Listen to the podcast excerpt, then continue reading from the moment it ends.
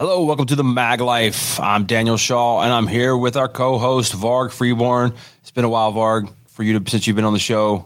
Welcome back. Good to see you. It's good to be back. Thanks. So Varg has been away from podcast for a little bit. One because I was doing those really boring product stuff and replaced a shot show early in the year. Since those are all done, you know, Varg's ready to come back and get busy. But not only because he wanted to stay away from those, he wanted uh, to spend some time to basically draw upon his life of experience and an understanding of, of a lot of different things out there in the ways of of violence and humans and, and the types of humans that commit violence and, and why to to write a book about so that you can also understand some of the things that, that he has learned uh, and understands from, from his years of experience living uh, among that. And this book is, you some of you out there probably read Violence of Mind, and Violence of Mind is uh, was a very solid book, and I, and I love Violence of Mind. Like tons of like you cannot read this thing without pulling out tons of good information. If you haven't read Violence of Mind, you need to go back and read that. Uh, this is not a sequel to Violence of Mind or a prequel or anything like that. This is something totally different, but it is um, incredibly important. And and Varg's topic he chose for this book was was not just the OODA loop concept, the idea that you know was was created by Lieutenant Colonel John Boyd years ago, but only one part of that acronym, one of those O's, the orientation part. And this is something that, that a lot of trainers out there get wrong. A lot of podcasters talking about it get wrong. A lot of people that I see in videos out there, uh, they get it wrong. And I'm not saying they get it wrong because I explain it differently. I'm saying they get it wrong because it's not the way Boyd wrote it. It's not the way it was designed. It's not the way it was supposed to be understood. Uh, so Varg pretty much freaking wrote the book on how to, to understand it the right way. And that's what he did. And he wrote Beyond OODA. And we're going to talk about that here today on the Mag Life podcast. So, Varg, of all the topics you could have picked, of anything out there, all the information that's in your head, all the experience you have in, in your head and in your life, you decided to not attack the observation part or the decision making part or the action part, but you decided to go after the orientation part of that OODA concept. Why is that? Why is the orientation so important? The orientation is the foundation for all of the other parts. So everything grows out of the orientation. The observation feeds the orientation, but the orientation colors what the observer is seeing, and that then influences the decision part, right? So, in order to understand it, not only the way Boyd is credited for OODA obviously he created that and he's credited for the orientation concept as it's used here. But i think what boyd is doing is not creating something in that work that he did. I think what he was accomplishing was uncovering what is already there what, what is common sense to look at yeah. when you look at it from a certain angle. Like your cultural belief systems your traditions your the paradigm that you see the world through is made up of you know your your limitations internal and external your you know your value systems your experiences your confidence how you see the world how you see yourself in the world those are the things that make up the foundation of everything that you use to make decisions whether it's in a fight in a business negotiation you're driving down the road like everything in your experience and your background are what drives your decision making criteria. So if we look at it like observe, orient, decide, act, yeah, of course that you know you can get caught up in that if you want to or not. But even if you don't use the OODA concept, orientation is the building blocks of mindset. Yes. So anything that you're going to do decision making wise or how you see yourself and how you see yourself in relation to the world around you is your orientation and that is what makes up your your decision making processes. So when we're talking about the very foundation, the basics, the basic building blocks, and everything that we talk about, whether you're in the shooting world, they say fundamentals, fundamentals, basics, and you're in the, you know, like me in the strength training world, also it's fundamentals and basics, which nobody adheres to today. And this is the mindset fundamentals and basics. This is the the software part that we often talk about that getting down into the weeds and really discovering what goes into decision making. And it's not just training yourself and you know and inoculating yourself to stress and all of these answers that the industry likes to come up with when really the answers are they're there and they've always been there and they're in every field and every vertical whether it's you know psychology and relationships and or you know business or whatever it is it's the same exact thing. Your decisions that you're going to make are going to be based on you observe something happening, you observe the world around you, and then you relate how you see yourself and the world around you in relation to each other and how this this action or this event is going to affect you or how you see yourself. And then based on your experiences your value systems your cultural traditions all of these things you're going to make decisions based on those things to create a response to what you're seeing happening to create an action. And that's going to be true whether it's a fight whether it's you know a, a romantic interaction with someone uh, whether it's a business negotiation or whether you're driving down the road and something falls off of a truck in front of you right? So that's the that's the the basic idea of orientation is that it is the building blocks of who we are how we see ourselves and how we see ourselves and the world around us in relation to each other, how we fit into the world around us and the story we're telling ourselves. All of that plays into it. Even your genetics comes down to having a part. The peer pressure, what's expected of you, you know, like exactly. for you to act yeah, from, by your tribe and all that. Yep. Yeah. So let's put this in perspective. And I think I got a pretty good example here. You can correct me and tell me to shut up if it's not a good one. Uh, about the time you were heading off to prison, I was heading off to Parris Island to stand on the Yellow Footprints and, and become a Marine. There were things that were happening in your life that were totally adjusting and affecting your orientation and, and changing your orientation and molding it to what it needed to be to, to survive in that environment and, and understanding all that while I was being told that if I got a DUI or didn't run into the machine gun bunker that was firing at us that I was every I was letting down every Marine before us.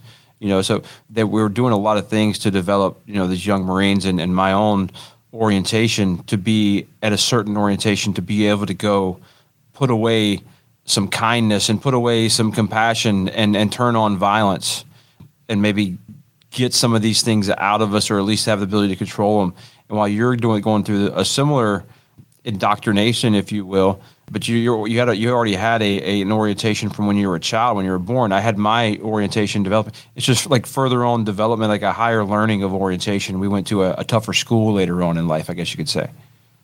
Yeah, exactly, and that you know that's so. Let's take for example, you're talking about as a marine in training, they're indoctrinating you with this very powerful cultural idea yes. that if you are not doing your job, you're letting down all of these other people that you also should admire and feel responsible for. Yep. So that's a very deep cultural concept that's being that's being driven into you based on a value system that you should have, right? So you have uh, compassion and you have honor and you have loyalty and you have like and that's uh, really what we're talking about right here the value system Yes, but it's culturally. It's like the value systems of each culture are different, and and I get into that yep. in the book and the importance of opening up your mind so that you can understand if you have to deal with someone who is a different culture, a different value system, you have to understand that those things not only are they different and they come to different conclusions, but there's also the aspect that the formula for you and them is the same. So thinking that it's going to be you know different all the way around is a mistake in in judging you know especially the actions of your enemy or predicting the actions of your enemy. Because if you don't understand that you operate off the same formulas even though there's different cultural inputs you won't understand that that outcome enough to be able to predict those actions. Uh, there's a common phrase that people use out in the firearms training world about uh, these bad guys don't think like you they don't think like you and I. They don't make decisions the same way as you and I. That's not true. That that's not true at all. That's that's spoken from someone who who doesn't have an understanding of orientation, maybe doesn't have an understanding of decision making, and doesn't understanding how this value system that that drives that orientation drives that decision making. And if we can understand that they're working on the same parameters or at least the same techniques and methods, even though they have different values, we can begin to predict their actions and be safer and make better decisions for ourselves and our families and maybe get ahead of something before it happens or remove ourselves from a situation before it happens. So this is we're talking about a better understanding, not that I just don't understand these people so they don't think the way I do. That's what I'm going to chalk it up as because I don't want to put the time and effort into really understanding them. Well, fortunately, Varg has done that in this book and uh, explains it in great detail from cover to cover. Yeah, exactly. And I'm able to do that because I walk both sides of the fence in this yep. instance. So I have been on the other side of the fence when I hear these people talking about the people on the other proverbial side of the fence, right? Um, and having been over there, I'm saying, yeah, that's not really true. And if we look at the martial strategist writings for the last several thousands of years, one of the most famous things has always been uh, to know your enemy is to know yourself, or to know yourself is to know your enemy. And why we've lost touch with that, I don't know. Because if you, all of the things equal, and we're talking about anyone who's cognitively capable, not entirely mentally ill, because that's a whole other topic, right? But anyone who is like uh, cognitively capable of observing and making decisions and, and choosing their actions they they all operate off of the same formula. Like we all operate off of the same formula. We all have the same weaknesses and the same, you know, things that could be exploited. And when you understand that about yourself, when you understand that uncertainty, for example, is one of the one of the biggest um, enemies of your of your own self going into a situation. If you're going into a fight, the more uncertain you are about your own actions and the own you, the outcomes of your actions that you're trying to predict, the less effective you're going to be, the less committed you're going to be, right? And the less uh, your information you're going to end up having to make better decisions during that process. So you understand that about yourself. Now you understand that about your enemy. You can say, if I can disrupt his confidence level, if I can disrupt his plan enough that he doesn't feel like he can confidently predict the outcome of his plans anymore, then I have effectively began to turn that fight in his mind. And that's when we begin to gain ground and work our way towards having the higher ground, even if we were ambushed or caught off guard to begin with and we're behind the curve. Can switch that switch that fight around. This was the same concept that Boyd was talking about, and it's the same concept that Miyamoto Musashi was talking about and Sun Tzu was talking about about deception and perception management and understanding that it's the enemy's perception of the situation that is driving his decision making. Those decisions are colored through his cultural inputs, his confidence, his belief systems, value systems, all those things. So the more you understand those things, the more you can understand how certain actions or disruptions will cause him to think differently about his plans. And so these are these are the things that we can look at in a very at a very deep level to understand if we're caught in uh, criminal violence ambush in a parking lot or something. And I give plenty of examples in the book of things where, like you know, the guy walking up with his family to the door in one of the recent videos that's been out gives no indication that he sees a guy, but as he's coming to the door, you can see the ring doorbell recording everything. He's pushing his family into the house. He's surreptitiously drawing his gun. You've seen no indication why he should surreptitiously draw his gun. He didn't look one direction. He didn't startle. He didn't jump his shoulders up. Like he didn't twitch. He didn't do anything different. He continued walking in the same exact fashion at the same pace with the same look on his face, but he was surreptitiously drawing his gun. Once his family was in the house, he spun around, bad guy appeared from the bushes and he engaged in a gunfight and won the gunfight because he was ahead of the curve. But he didn't give away anything, right? So he understood that the bad guy obviously thought he had the upper hand. His plan was in place. He was going to ambush this man and his family before they got inside all the way, and he was probably going to gain entry to the house. That's probably most likely the plan he wanted to to follow through with. Rather than alerting him early, which would have engaged or pushed the fight faster and would have exposed the family to gunfight because Mm-hmm. they'd still be outside. He chose to conceal the fact that he detected the guy in the bushes, surreptitiously draw the gun without letting the guy in the bushes see him, prepare for the fight while getting his family. So he prolonged, the, there was a space of time there where he managed the perception of the enemy because he understood the enemy's observations and he understood his plans and he understood what was going to disrupt his plan. So he he was able to put all of that together. And you know what? That guy, I guarantee, had zero to little training because it doesn't take training to accomplish this. You can, I believe, accomplish it through training to a certain extent, but that was more street smarts, Yeah. uh, what we would call street smarts. That was culturally a part of that guy's upbringing, like to be aware like that and to be able to be sneaky and use concealment, use deception, use perception, Not management, panic. Stay not panic, control. all of that stuff, right? So that's something that I don't think you can really teach as much as that's developed over time, right? But that's just one example of, you know, when we're talking about orientation and we're talking about uh, they're not like us and you know decision making, like all this stuff that people are talking about out there. These are the kind of things that really uh, bring that into a light and and make it more understandable. I, I think.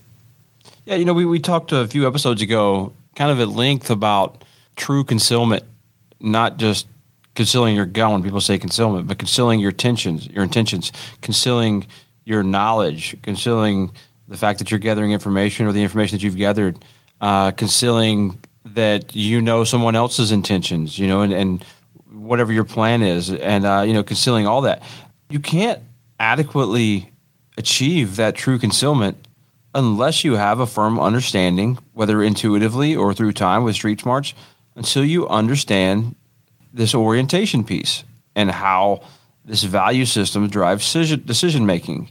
And that way, like we said before, so we can anticipate something that's going to happen, or not only anticipate something that's going to happen, but be able to anticipate secondary and tertiary effects. So if I do X, I can disrupt what he's doing by this, but they will likely do X and Y, and then I will do. It's a little bit of Brazilian jiu-jitsu, but basically we're using decision-making process, value system, and, and orientation to um, to make take these tactical shortcuts in decision making. Exactly. And if we're talking about tactical thinking and perception management and concealment and deception, you know, these things don't stop when the fight starts or or anything like that. Uh, like let's say you brought up jujitsu. So in jujitsu, one of the first things that you'll learn over the first six months or so is that when you're going against an experienced person, if you shift your weight to try to set up for a position, he senses that and he probably knows the position that you're trying to set up for, right? So if you're on the bottom, you shift your hips to the left, you know, you're either going to try to, you know, snake an arm bar from the bottom or you're going to try to, you know, snake and escape and push out to like, you know, um, some kind of single hip or something. So what happens is they know that and they can see your plans because they understand the system, right? So they can understand that there's there's a couple possible options for what they're setting up for. So they can then make the choice at that point to either go ahead and counter that now, which a newer person will do. They'll counter it mm-hmm. immediately. Whereas an experienced person may not counter it immediately. They're going to let you move and let you move and let you think that they don't know where you're going. Then they're going to be there to meet you when you go for it. And you're and every time you're like, son, bitch, how how did he know? Like I you know, and it's just because they understand where you're going with it, but they used concealment and they managed your perception so that you thought your plan was working. And then they disrupted your plan at the most opportune time for them. And it was the most effective time that completely disrupted your plan, killed your confidence, and now you didn't know what to do. And then you got hemmed up. And it and it works the same way in any kind of fight. It works the same way in you know interpersonal communications on any level, right? It, it's the same thing. The quicker you show your hand, the less you have to work with in terms of managing their perception and using any type of um, concealment, holding holding any type of uh, cards back, as they say, for the final round, right? So when you approach a situation, if you're the type of person that doesn't have self control or you're you're not acclimated to working at that level of stress, you the likelihood of you being able to manage someone's perception is very much lower because you aren't in control of yourself, so you can't control what you're projecting out into the atmosphere. Whereas if I can maintain the problems I have long enough to surreptitiously get the, the weapon out, then I can have an advantage because there'll be another weapon in play that they're not aware of yet. And that can create a major flip of the balance. Man, so there's a lot going on right there, dude. Like we yeah. We tied in the you know, we, we talk about self control a lot. And you know, now we're talking about value systems and orientation, decision making um, at its core. You know exactly not not the the it, the immediate factors and external factors um, that are driving the decision making, and the bad guy has a say in the fight, and like all this good stuff. But like the way you were raised has a say. The way he was raised has a say. Who he was raised around, like all these different things. So uh, we're talking about just gaining a better understanding of humans and and human violence. That this book, I, I haven't read anything ever in in psychology, in um, in in law enforcement, in military, in um, in firearms and defense training that that ties as many things that as we know to be true in together and, and makes sense of it and organizes it in a package and packages in a way to where we're almost creating a system to to understand others and, and understand ourselves and exploit the opportunities that that understanding creates, if that makes any sense. Um, and this book is filled with that. And uh, that like this this is it's been I like this better than Violence of Mind as far as the information that I got that I felt like was actionable in my in my life.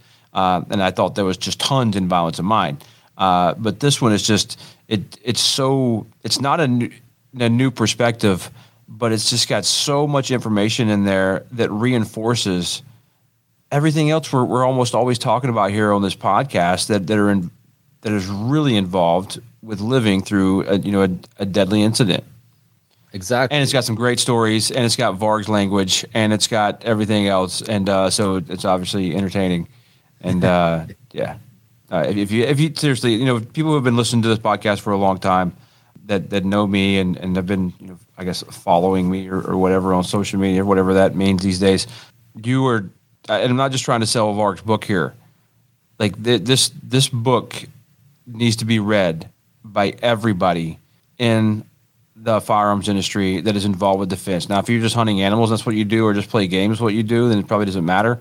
But if you are an owner of firearms for the purpose of self defense or the potential of needing to go offense in the most extreme of circumstances that could occur in the future, for all the good reasons, obviously, the uh, and you don't read this book you're you're you're making a mistake. I mean, there's there's so many things that we could do on the range and work on getting faster draws, but you're still missing when to initiate that faster draw. You know where to do it, how like the the concealment involved. There's so much. It's hard to even explain. There's just so much detail in here in this book from experience. And and Varg does one of the things that that we do on this podcast. I usually talk and give my pers- my perspective or whatever, or Varg will go first and he'll give his perspective on something, and and you know we'll kind of mix them together and discuss them. That kind of happens. One thing that that I found that was really interesting in this book was this isn't Varg telling stories. It's all anecdotal evidence from when he was in prison or growing up or after prison or anything else or force on force training that he observed and thinks this is what happened. Varg makes a statement in this book about X, whatever it is. He'll make a statement and you'll be like, oh, wow, that's a fairly profound statement. Does this a lot. Um, that makes a lot of sense. I'm not sure if it is true or not. Let me see. Well, the next thing he's going to hit you with is some scholarly article, some scholarly research, somebody else who has been widely accepted by and peer reviewed that this is a professional understanding of this topic from from the, the the the PhDs out there, the really really smart people out there, and they're giving their take, and it is supporting that which Varg experienced in his life and has put into this book. Um, and then Varg gives a story about how that worked out and played true to what Varg is saying and that super wicked smart guy out there uh, said, and that's what that's that's basically how he attacks almost every every topic in this thing. So it comes out as a very raw, kind of in your face. Here's the information, but it's backed up by scholarly information and research and and real data uh, at the same time. So it's not just uh, it's not a it's not a, a, story of Varg's life so he can sound awesome. There there's none of that in here whatsoever because I would not tell you it's one of the greatest books that I've read in the defense world if that were the case. Yeah, I I definitely shy away from that kind of. And matter of fact, I put more stories in this book than I intended to, just because I was you know implored by so many people close to me, you being one of them, that you know the stories add so much color to it, and so because one of the things and if you look at any of my social media or anything, you can tell that I'm not I'm not trying to sell you anything. I'm really not trying to sell something. Um, and uh, I'm not on social media trying to sell you anything. I, I have some perspectives that I want to share, and I have some things that I have studied for a long time, and there are things that I also experienced very deeply. And violence and conflict are two of those things that I do have a lot of experience with, and I've studied very closely both uh, for many years. And so I just want to share a perspective, and I'm not trying to, you know, paint myself out uh, as a certain type of person or anything. I'm just trying to share some information, and also, um, there's there's a very important point in there about, you know, the stories we tell ourselves about who we are, and that's in the book. Mm-hmm. Um, it's in the book because it's something you need to understand about the person you're dealing with, especially if you get into a verbal confrontation or possible bad situation that's only reached a verbal level first. At that point, and I give a good example of one or two good examples of people that I dealt with, you know, out like this where that could have ended in a robbery or a shooting that, that may have even intended to end that way that I was able to sway because I understood the story the person that was in front of me was telling themselves about who they are. And once you once you start to understand that and start to try to really understand people at the level of not only understanding them for what you see them as, but understanding them for what they see themselves as. That's more important than what you see them as. And when you start to realize that that's when you start to really gain an edge in terms of being able to communicate and negotiate with people and and affect people's behavior, which is what we're really trying to do at any level. So when we understand these stories, the hard part about understanding the stories though, the mythos, right, is that we're often not willing to really take a an honest look at the story we're telling ourselves about who we are or who mm-hmm. we're trying to project ourselves out to be, especially today in social media world, because your life can be in today's world, your life can be 80 or 90% theatric now. And you can curate your entire image that goes out into the world and only a few people in your close life might know the truth to be different. It's socially accepted to be fake nowadays. It is. It is because it. I don't even know if people can detect what's real and what's not now. Like because you see someone on social media and everything they show is curated to create a certain image of this person that they want to be seen as, right? Mm-hmm. And it's even more important than the person they want to be is the person they want to be seen as. And so understanding that about everybody, even yourself, and being honest with yourself and having a really honest conversation with yourself about what what am I projecting to the world to a really astute, observant person? What would they see about me that would allow them to exploit my desires or my ego bi- biases, right? Because you're going to have them and they're going to be built into your story. So if you think for example, you're like the badass guy, right? And you got the big, huge diesel truck and all the tattoos and, you know, and the, and the rifles and the, you know, and the gym and you know, the deadlifts and you got the whole package, right? You just described yourself, you know, except for the truck. And probably most of the other stuff.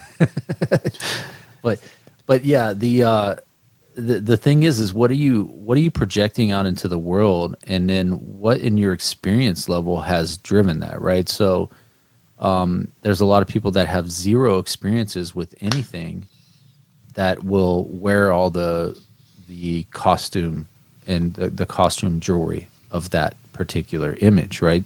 And then there's people who have you know may have done all of that and you know maybe they were special operations soldier for 20 years and then they you know came over um, you know to the civilian side and now they're doing you know contracting work or consulting work or you know and they've you know maintained their fitness level and they've been in a lot of fights and they've shot some people in the face and you know that there's an experience level that goes behind that that lowers the level of theatrics you know but there's still a level of theatrics for selling purposes or for you know negotiating purposes. You have to appear a certain way you know so everything that we do with our appearance and the story we're telling ourselves or the story that we're trying to convince other people of about ourselves is really the that's when you that I'll put it this way when you can clearly determine the story that someone is telling themselves about themselves and about who they want you to think they are,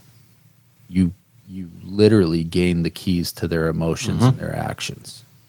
Like you get the keys to all those locks.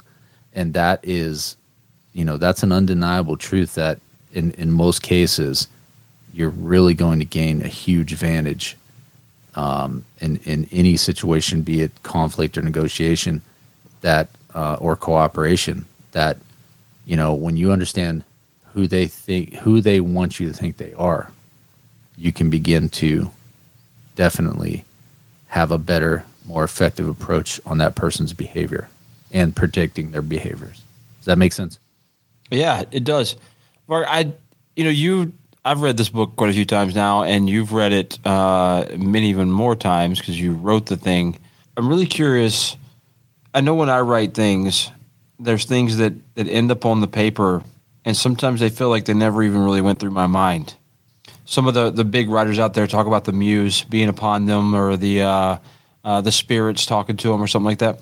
I'm wondering, what is there is there a a, a part, a section of of your book that you found to be it doesn't have to be like it just it just you weren't planning and it happened but is there a, is there a section that that you feel is the most important or most needed because it's the most missing from people out there with with uh, the mindset of the folks who would be listening to this podcast.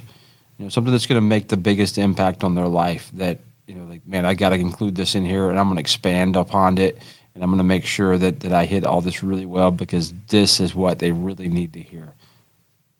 That's a tough one because the book has three sections. It's got origins, operating inward and operating outward.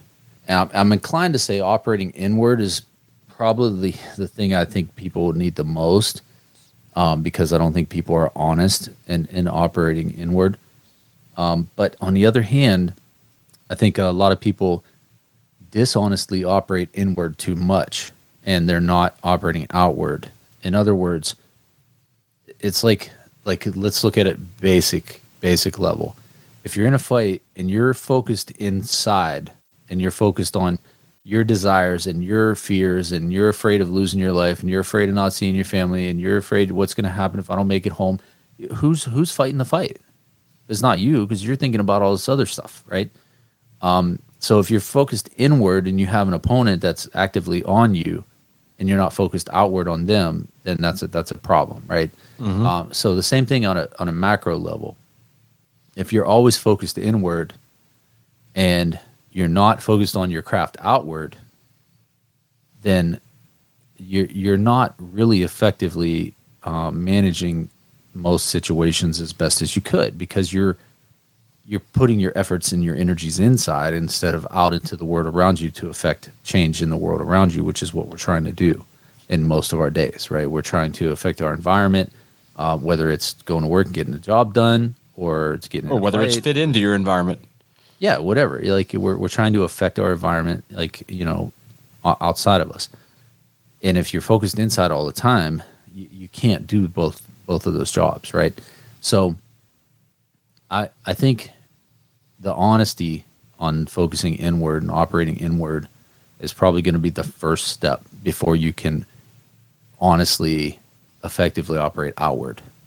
You have to be honest with yourself on an inward level and and and master that those crafts of of inward operations before you can effectively operate out outside. So I think that if you understand the section uh, operating inward, it's going to give you the foundation, right? And the origins part just gives you the foundation of that. So the book is like is a it's not a crawl walk run, but it's definitely foundation blocks, secondary blocks, Scaffolding. exactly, right? Who'd you write this for? Like what what audience? Who do you think needs it? I wrote this book less for the firearms community than I did Violence of Mind. Like Violence of Mind was much more targeted directly at the firearms community. This book is not. This book is. Um, I, I wanted this book to hopefully find its way into some classrooms. I wanted this book to be useful to people in criminal psychology, in law enforcement, uh, military, average everyday people who just want to understand criminal mindset better and how criminals operate and how to keep themselves out of bad situations. And some people are going to read this book and be like scared of people because they're like wow there's so much manipulation and deception in this book that you know like i never thought people would be so deceptive. And you know and that's those are the people i wrote the book for that you know that aren't aware of even their own levels of manipulation and deception right? And Yeah. they need to understand that first and then not be so scared when they see that the whole world operates that way. We all operate on this level. Manipulation and deception are not always inherently bad. You know when you go to buy a car and you want this car really bad you know do you jump all over the place and say you're you know you, this guy wants you know top dollar for the car and you jump up and down like i gotta have this car. This is it you know you let him know right off the bat that there's there's no negotiation like you want this car so bad that that guy's gonna hold out and get his highest price right but if you don't and you're like eh you know the tires look worn i gotta like if i buy this and you make the guy think hey you know, maybe this guy doesn't really want it, and if I really want the cash, like, and I'm willing to take a couple hundred less, I can off this car right now. You know, but you're you're you're manipulating the situation. You're managing his impression of you, and you're also um, using deception to a certain extent. You want the car really bad, but you're not letting him know that. You're making him think that you don't want it as bad. You can walk away from the deal, and that's the art of negotiation, right? And it's not inherently bad. You're not doing something evil by deceiving him that way. It's just negotiation, right? That's what we do. So this wasn't on purpose at all, but um, I, I had just when when you sent me the first draft to take a look at and everything, I had just finished "Never Split the Difference" by Chris Voss, who was um, FBI hostage negotiator that kind of rewrote the book on hostage negotiation and fixing many years of a very poor hostage negotiation with the FBI. I, I won't say exactly why and how, but in, in a very big way, this book never split the difference changed my life uh, in, a, in a very good way because it, it, it gave me an understanding of how to negotiate and it, and it did a, a really good job of that and it spelled out so because I've never been one that, that enjoyed negotiating like hey look I don't want to deal with you if I'm selling something on Facebook marketplace or whatever it is or a friend at work here's a really freaking good price that I know it's hard to say no to because I don't want to negotiate and I don't want to take 10 more pictures and I don't want to take it to you. I don't want you to come look at it and waste time of mine. Like, here's a good price. If you want it, come get it. And that's kind of the way I've always been. And I've never enjoyed negotiating for cars or raises or anything else, but I find myself now like it's fun. Like I I want to go buy something and negotiate a price again because I have the tools to understand that person. And you talked earlier about um, managing the other person's perceptions and and taking actions that change their behaviors and and change their perceptions of you and make them see what they want to. Um, but that, and that's what Chris talks about in his book. I say Chris like we're buddies. Like I don't know the guy, um, but he uh, it, it was very profound. And, and what I found that was interesting was what what Chris's book did for me in understanding of negotiation. And they got he got really scientific, you know, with the amygdala and like the, the left brains and right brains and all this other stuff.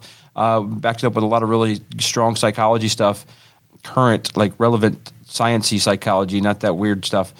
And and it all makes sense. And then I pick up your book and I start reading it, and it's almost like the a very similar product as Chris's book, except different language, slightly different concepts and applied to violence and not buying your next car or negotiating for a raise. But these are things when the stakes are at their highest is is what you've you've put in this book of how to understand what's going on and how to control that environment yourself and externally and understanding those secondary and tertiary effects of the actions you take and what the actions they take. So there's there's a lot to unpack here in this book. I, I don't think it's a one time read uh, it, it's a it's a it's at least a two or three time picking this book up and reading it to really get what's in it. So I I I, I think it has a place in, in academia with, with, some of the information that's in here because there is scientific backing and there's uh, experiential knowledge backing in there as well. I appreciate that.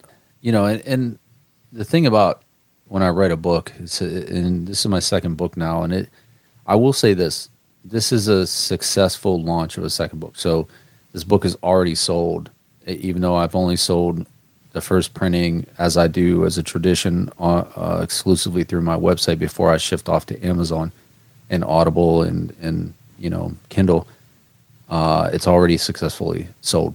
So, you know, this having written this book and the first book, Violence of Mind, uh, this book Beyond OODA is definitely written with a I, I don't want to say I don't care what people think because obviously I do. You write a book and you really want people to like it, um, but I don't like. I'm not really susceptible to criticisms, right? Like I, I don't like if there's criticisms of it, I'm like I will listen, but it's not it's not a huge deal for me. Like I don't worry about people because I feel like when I write the book in that manner, and it, you know, whether it's going academic or you you talk about, I back up these points a lot. When I you lose your authenticity when you do that.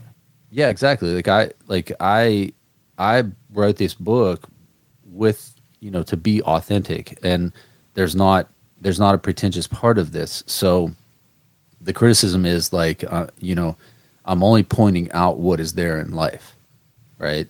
So if we don't see it the same way, okay, but you can't come and say that this stuff doesn't happen, right? You can't like this is the same things that have been talked about for thousands of years, you know. So right. it's not, you know, like uh, I'm not talking about something new, right? So it is what it is, and I hope that it, you know, that it stands on its own weight for that reason, if not anything else, because you know this is a new way to look at old ideas. And I, I just don't think it's been put in the right context in some ways. And there's a lot of things in the training industry that, you know, I've in people can see that I've largely detached myself from the training industry in in the last year or two because I just don't believe in a lot of what goes on with training. Um, and I I don't just feel that way about training for violence and training for you know whatever you know violent conflict careers. I feel the same way about public education. I feel the same way about most systems of training humans now. Like I just don't agree with how it's done, and I think that we're we're not looking at these concepts um, in a very human way anymore. And that's what I'm trying to do. So if you read someone like Chris Voss, he's going to be more scientific. He's going to be more, you know. And I actively avoid those things because I want to talk about this in a very human way, in a very human experiential way, and say, this is experience. This is a way to see this experience, and this is a way to manage this and get better at it, right? Uh, and this is coming from real world look, not not something uh, dreamed up in a basement somewhere, right? This is this is retrospectively looking back at experiences and breaking those down and saying, okay, this is what I think happened here. And this backs up. And these other people seem to think this is also the same thing happening here, right?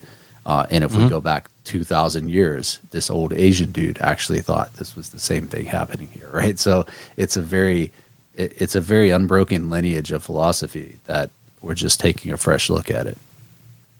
Varg, where can they uh, find your book? And I'll put all these in the show notes. It'll be on the blog post. You can click a link. You'll be able to see where everything is. Right now, the book is only available in its first printing through my website, and that is a signed copy that I sign myself and I package it myself and I ship it to you myself. So I like to be very personal with my first my first buyers and I want the people who really want the book up front to be rewarded with having a personalized copy. I sign it, I send it to you myself. That's on beyondooda.com. So all spelled out beyondooda.com. And you can purchase that book there. And that's going to run for uh, just a little bit uh, limited time for the first printing. Once that sells out, the book will be available on Amazon in paperback, on Kindle in ebook, and it will be on Audible, just like my first book narrated by me. But that's probably you know 45 to 60 days out before that's going to happen. So if you want the book anytime soon, beyondooda.com is where you can find it.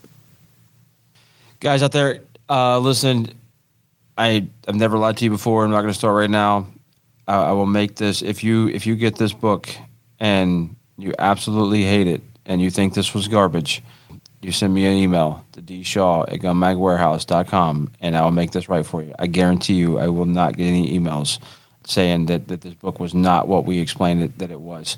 Uh, you will be very impressed. You'll have tons of actionable things to think about. Some things to think about when you're at the grocery store the next time. You know, not because he tells you to do this at the grocery store, but because you'll start when we read some of these motivational books or, or a book about you know mindset or in this understanding the orientation of people around us and ourselves.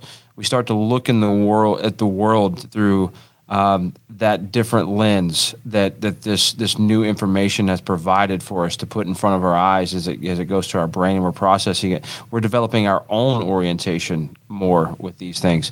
Um, so I, I, I have zero doubt. You know, you said this is for the people who were um, you know didn't understand that people were this manipulative and everything else out there. Uh, I, I think there's pieces in this book, and I'm sure we'll get into it some in some further podcasts in the future uh, now that you've got a little more time and you'll be back on here more regularly. There's some things in here that that'll help you understand, you know, a loved one better, your spouse, you know, uh, a friend, uh, just understanding how how these decisions are made and how the different backgrounds and orientations and value systems can change and, and how they affect each other and how they don't always mix with each other. So there's a there's a lot of things in here that have to do that could affect positively affect some communication and some things in your life just by increasing your understanding of humans. Varg, any final thoughts before we kick out of here? Uh, no, I uh, I'm glad to be back. I hope that we can you know get together for some more podcasts. Now I, I was absent. Uh, finishing this book up was uh, was quite a job, and um, I got pretty wrapped up in that for the last few months, and just was basically you know dropped out of society completely to to get this done. So uh, now that it's done and it's out there, I'll start working on book three. But uh, I'm glad to be back and you know hopefully we can do more of this here coming up. Well, welcome back, and everybody else that's tuned in here today, listening. Uh, thank you for tuning in and checking out this podcast. Uh, we'll see you on the next one. And until then, pick up Beyond OODA from beyondooda.com and let me know what you think. Uh, guys, I'm Daniel. And for Varg Freeborn, we'll see you next time. The Mag Life out.